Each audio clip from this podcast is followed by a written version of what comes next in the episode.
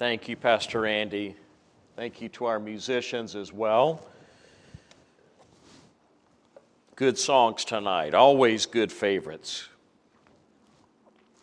If you'll turn with me, please, to the book of Proverbs.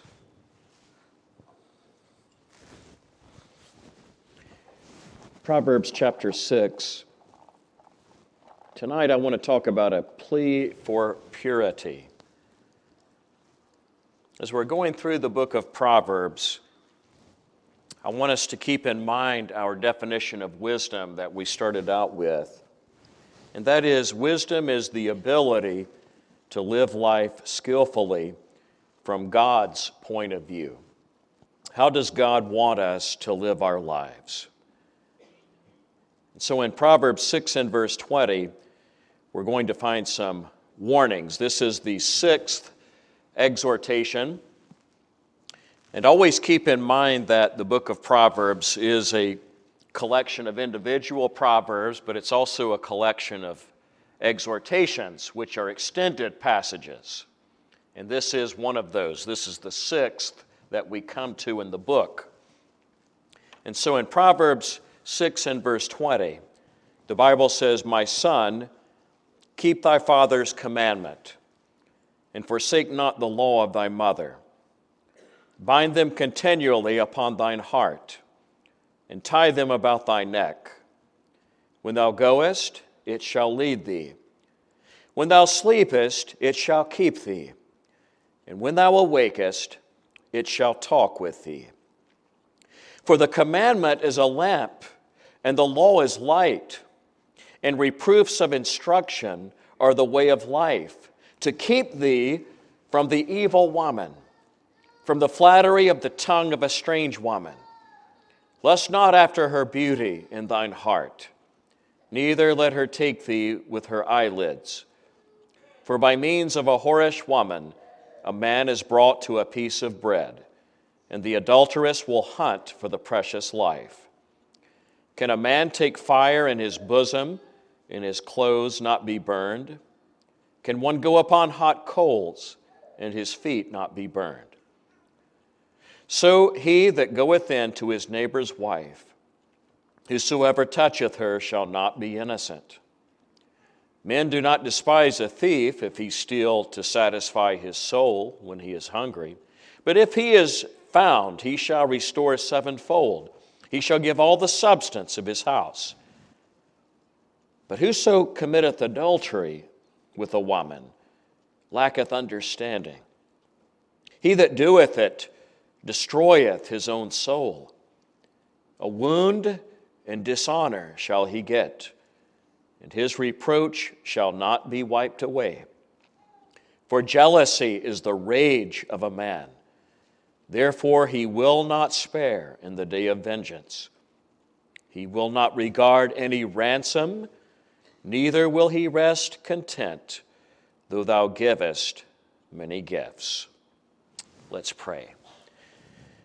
Father, we pray that you would teach us as we go through this sobering passage of Scripture and help us to realize what a solemn warning it is to us in this culture in which we live. We pray, Lord, that we would take instruction from it and that we would seal it to our hearts, that we would submit to it and obey it. Lord, we pray that you would use it to cleanse our hearts, to cleanse our way. We pray all these things in Jesus' name. Amen. All of us want the best for our children. We want them, first of all, to know Christ as our Savior. And one of the next things that we would want for them is to have a happy marriage if the Lord does indeed lead them in that direction. Providing them with a steady diet of God's Word is the way to meet both of these objectives. And as we read and study this passage tonight, I want us to see it in two ways. First of all, it's a personal warning to every single one of us because we never escape temptation until we get to heaven. But then, secondly, we have children, we have grandchildren, we have others in our lives, we have friends, we have relatives. And there are times when we need to solemnly warn them when they are going down the wrong path. That's the whole object of these proverbs. Now, we understand that our culture is not helping us to meet those objectives that I talked about. After separating from her second husband, one actress, a contemporary actress, expressed her doubts about marriage. She said, I think the idea of marriage is romantic. It's a beautiful idea. But I don't think it's natural to be a monogamous person. It's a lot of work. Interestingly, she also stated that living together is a far cry from being married. And by the way, she's right.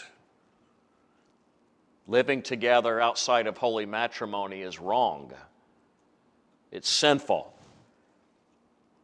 But she does admit that. She says anybody who tells you that it's the same is lying. This is an unsaved woman. She said it changes things.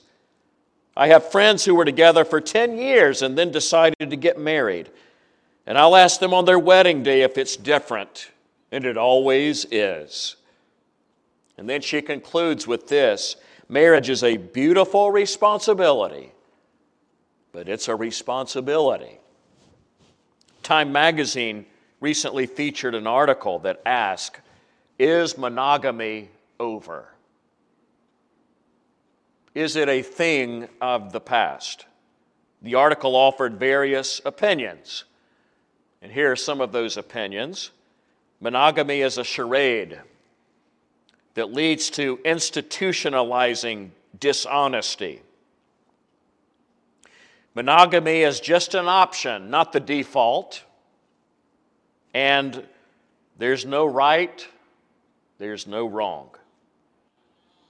Now, to its credit, Time magazine also gave a conservative biblical perspective, which I was thankful for. But the main reason I share these things is to demonstrate that the world's view of marital fidelity in general is completely the opposite of the biblical view. These are things that we can no longer take for granted in our society. Our children are being taught the exact opposite by many, many sources in their culture. And not all unsaved people believe this way. I'm not saying that, but I'm saying more and more in general, our children are being told that a person cannot maintain monogamy. And this goes right along with naturalism, the fact that you're basically an animal that has evolved, and so on and so forth.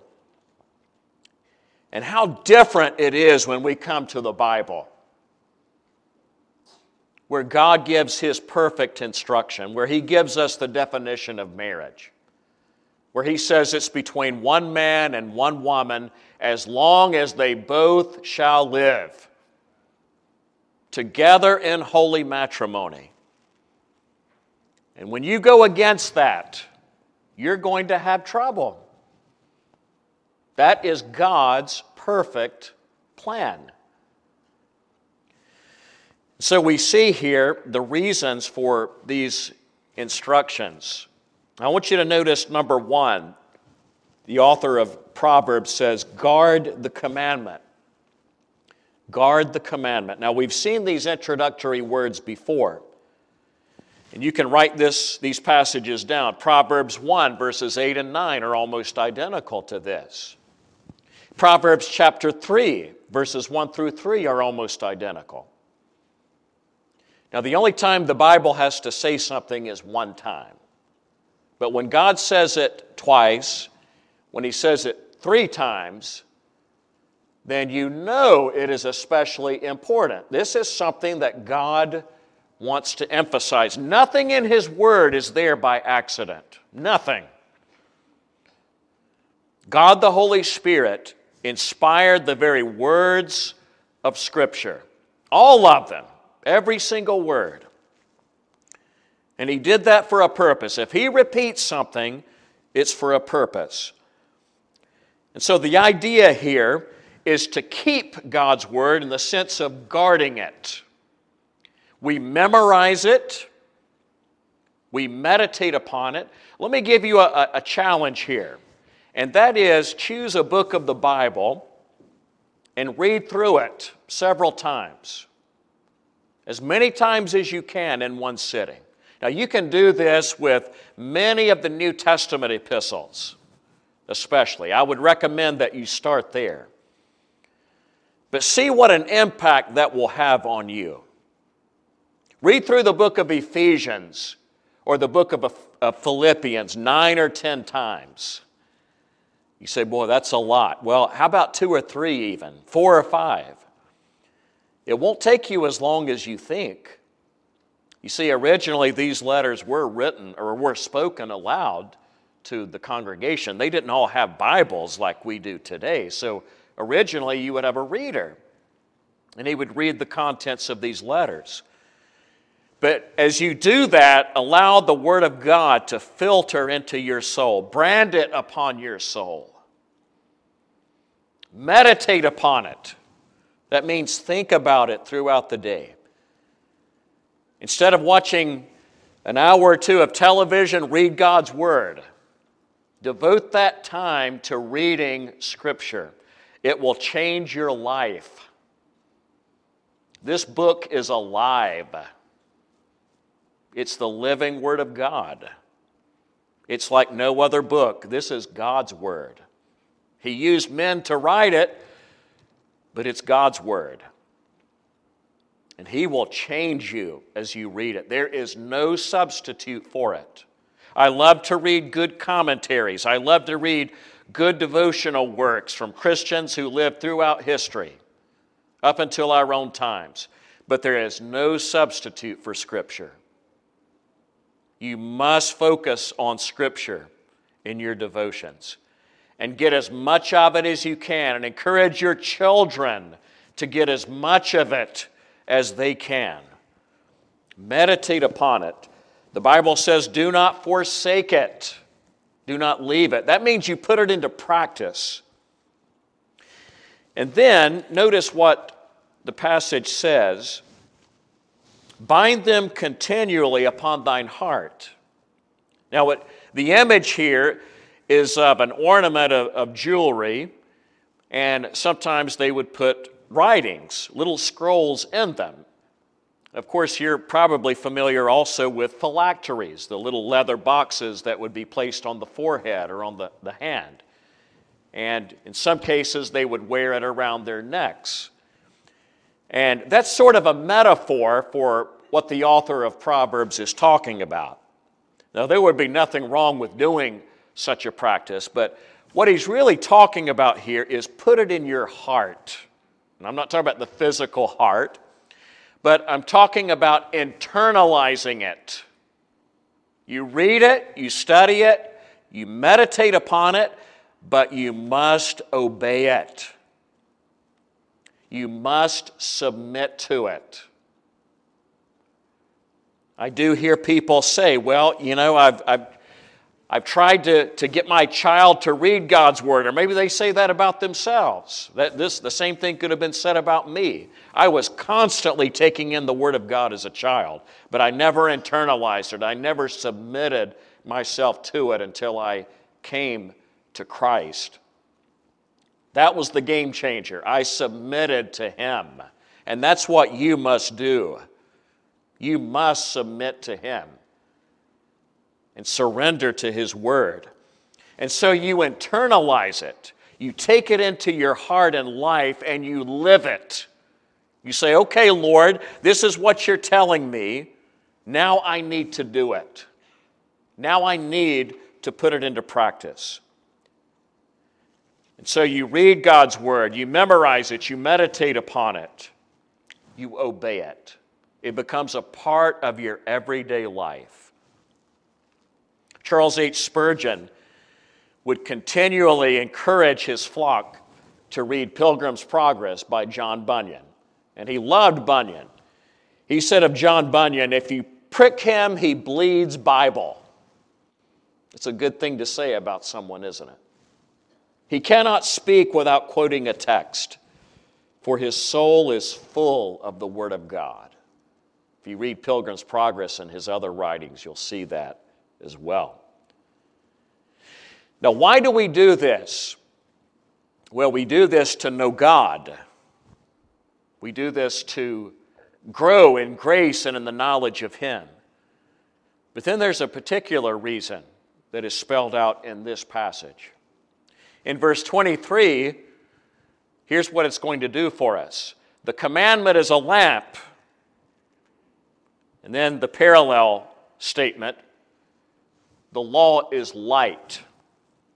We're walking in a spiritually dark world. We need a lamp, we need light. The darkness is within because we still have the sin nature, even though we're saved. There is still worldliness within us. And then, reproofs of instruction are the way of life. And here's what they do number two, they keep us from the evil woman. Number two, then, is beware of the adulterous woman. I want to say this from the beginning so that I'm clear. And that is that we're not just picking on women here tonight.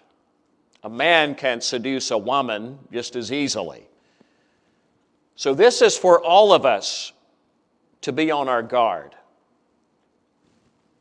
The Bible says then in verse 24 to keep thee from the evil woman or the evil man, from the flattery of the tongue of a strange woman Perhaps the Bible focuses on the woman here in order to stress the dangers to a young man as a father is instructing him. Just keep in mind the Bible never sweeps the sins of men under the rug. David is a perfect example of that. David and his adultery and the aftermath. This can happen to men or to women, it can happen both ways. But the Bible says in verse 25, Lust not after her beauty in thine heart, neither let her take thee with her eyelids. Ray Ortlund says this How then does wisdom counsel us when we men notice a beautiful woman who is not our wife? And men are especially attracted by what they see. Well, biblical wisdom says don't go there in your thoughts. That's where the battle begins. You have to understand that the battle is with the mind, first and foremost. That's where Satan is going to attack you. So, don't even go there in your thoughts.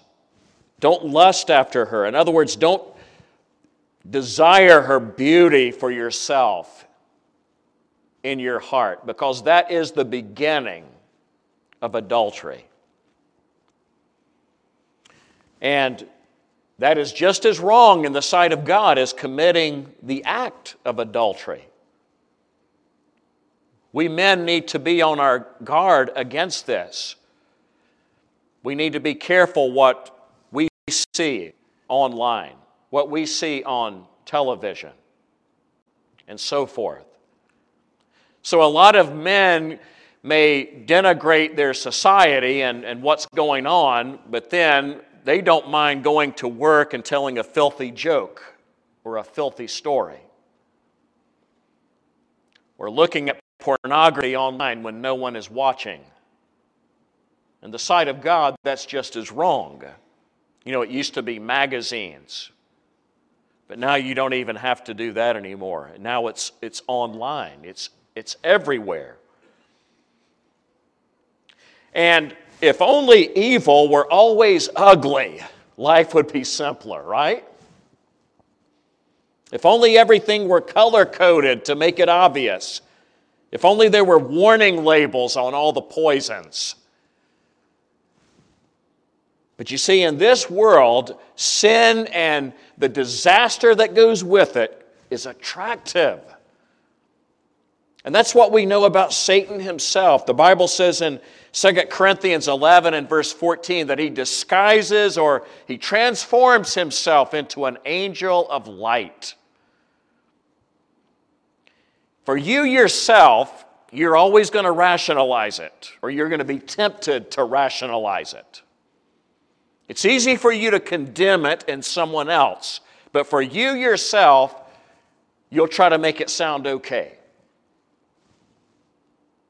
You see, that's part of the deception.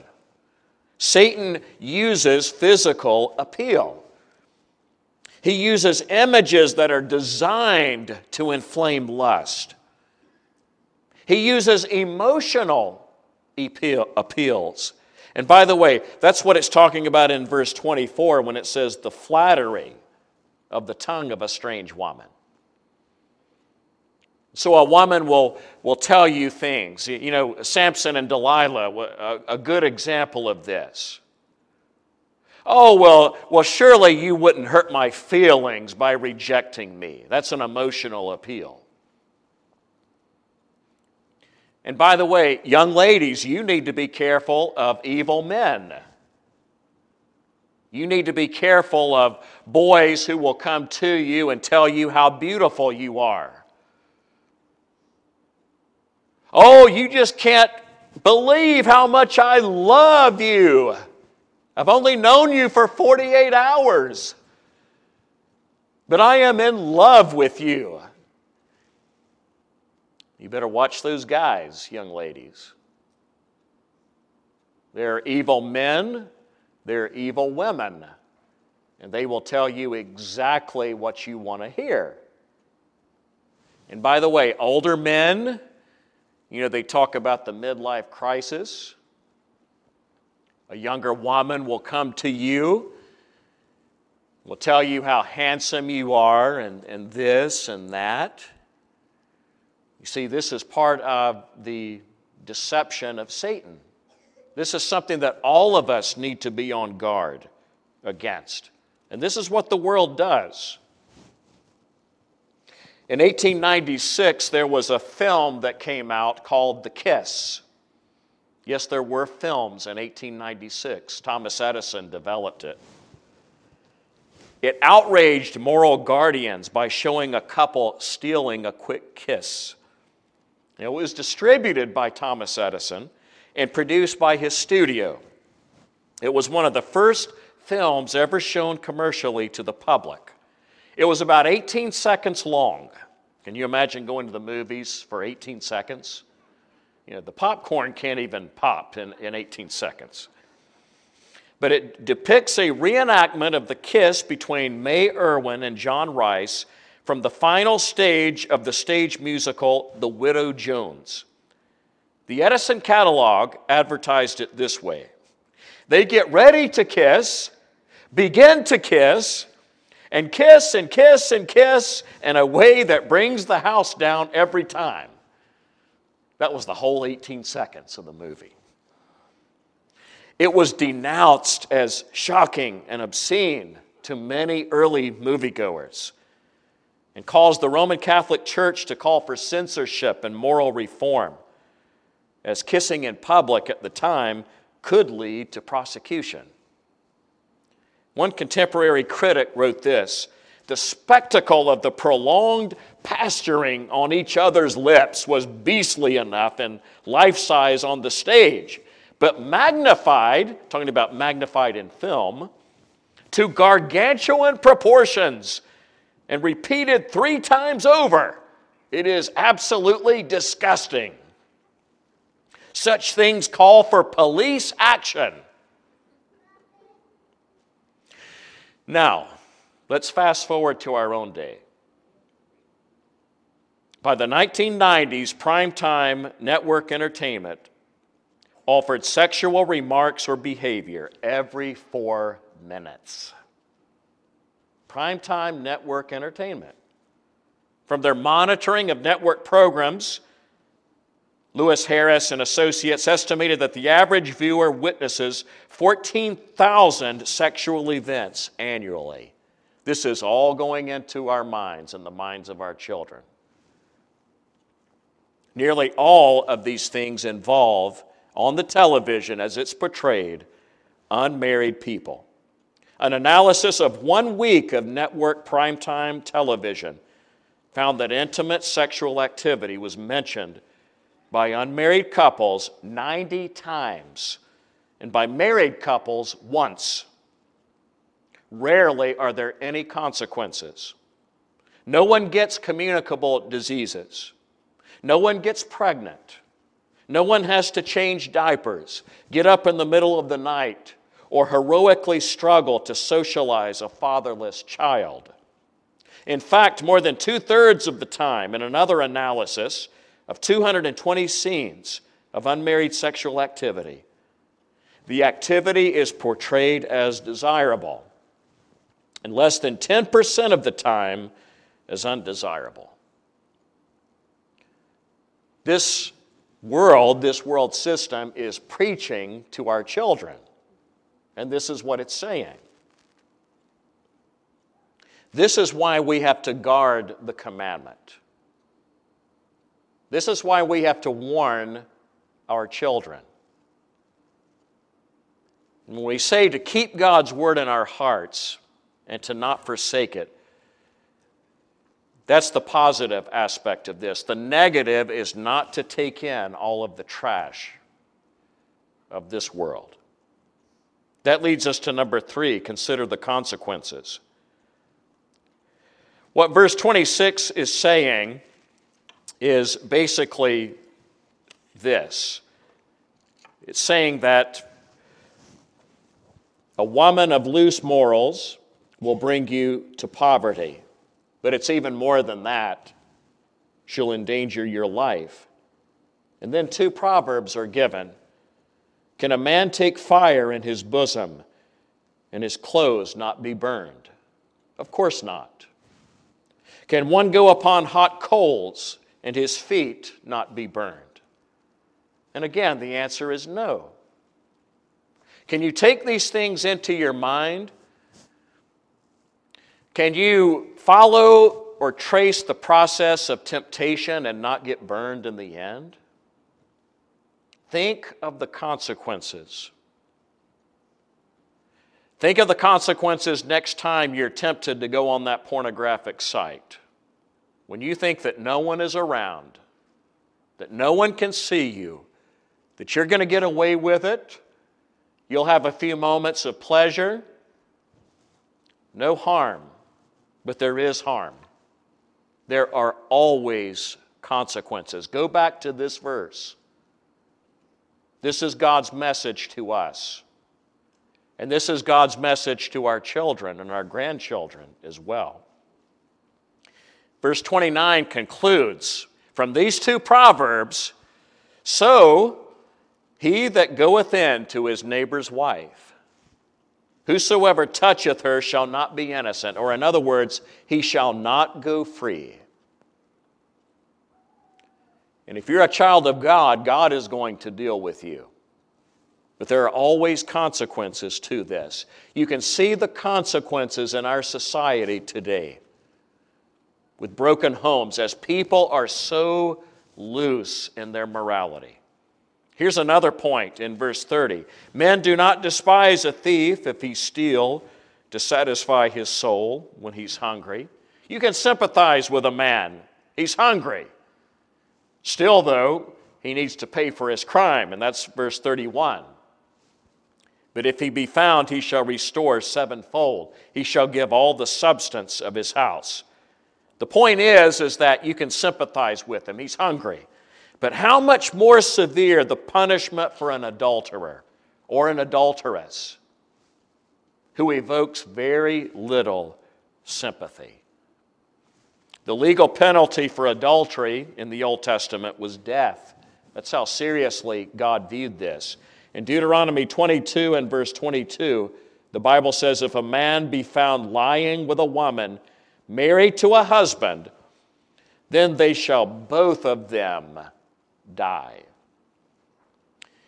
Uh, who knows? Maybe this is the verse that the Lord Jesus wrote in the sand.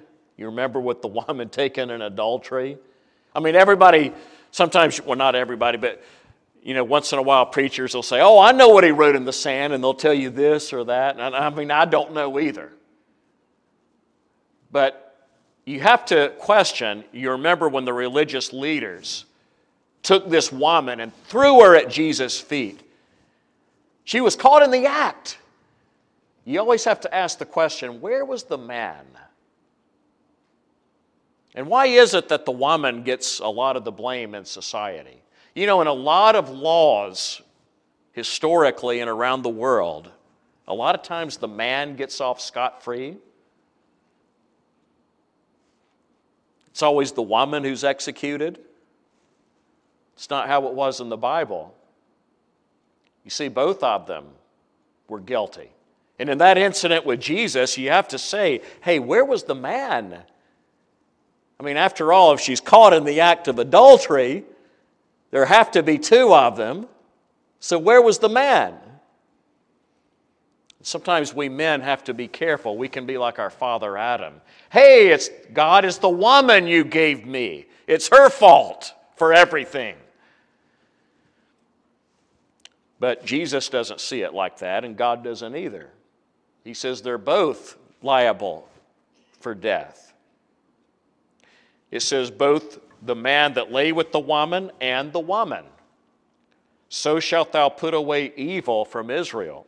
Pete Steveson said this there is little evidence that this punishment was actually carried out, at least later on in Jewish history. It seems rather that the guilty party or parties would receive a public scourging along with a loss of rep- reputation. So they would be beaten with a cat of nine tails in public or they would be caned. You ever seen a rattan cane? And they, do, they still do this in some countries for adultery and for other crimes. And they will actually whip people in public. It's a horrifying punishment.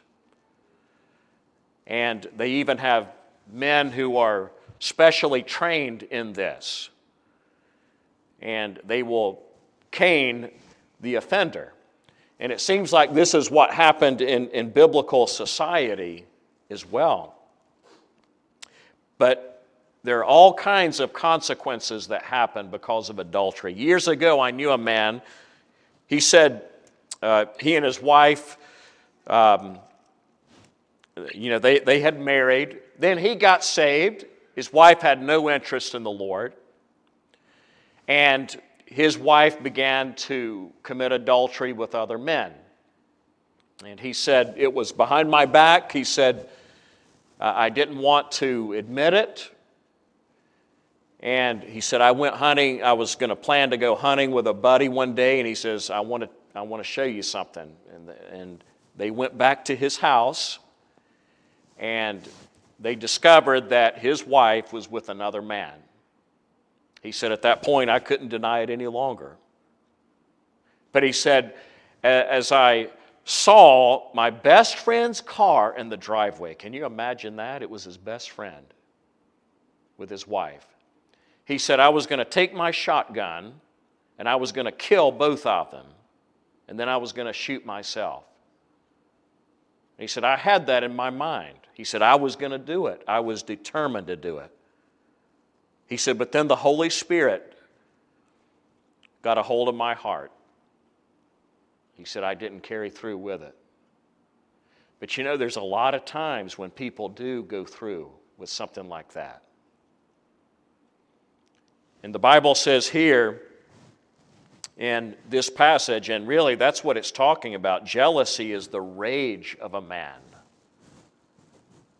There are all kinds of consequences. It rips society apart. And yet now there are websites that you can go, go to, and they uh, have set it up to where you can be anonymous,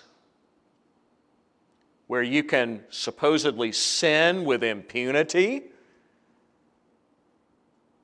and do it in secret so that no one knows about it. It is destroying our society. But how many times do we talk about adultery? We don't talk about it very much. We don't talk about sexual sin. But it is a scourge in our society. It has destroyed so many homes. It goes hand in hand with other things as well. But God help us to be faithful to our spouse.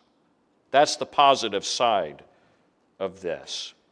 And God help us to be faithful to His Word. Let's pray. Lord, thank you for giving us these warnings. And Father, we truly want to please you. And we pray, Lord, that you would help us to understand this, the damage that sin does, Lord, to us and to our children. And I pray that we would take it seriously.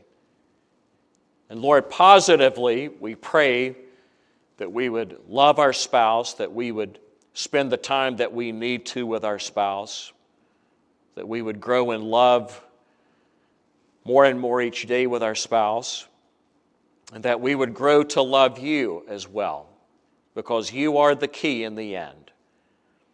And so I pray, Lord, that you would protect our marriages and our homes as we follow your perfect word.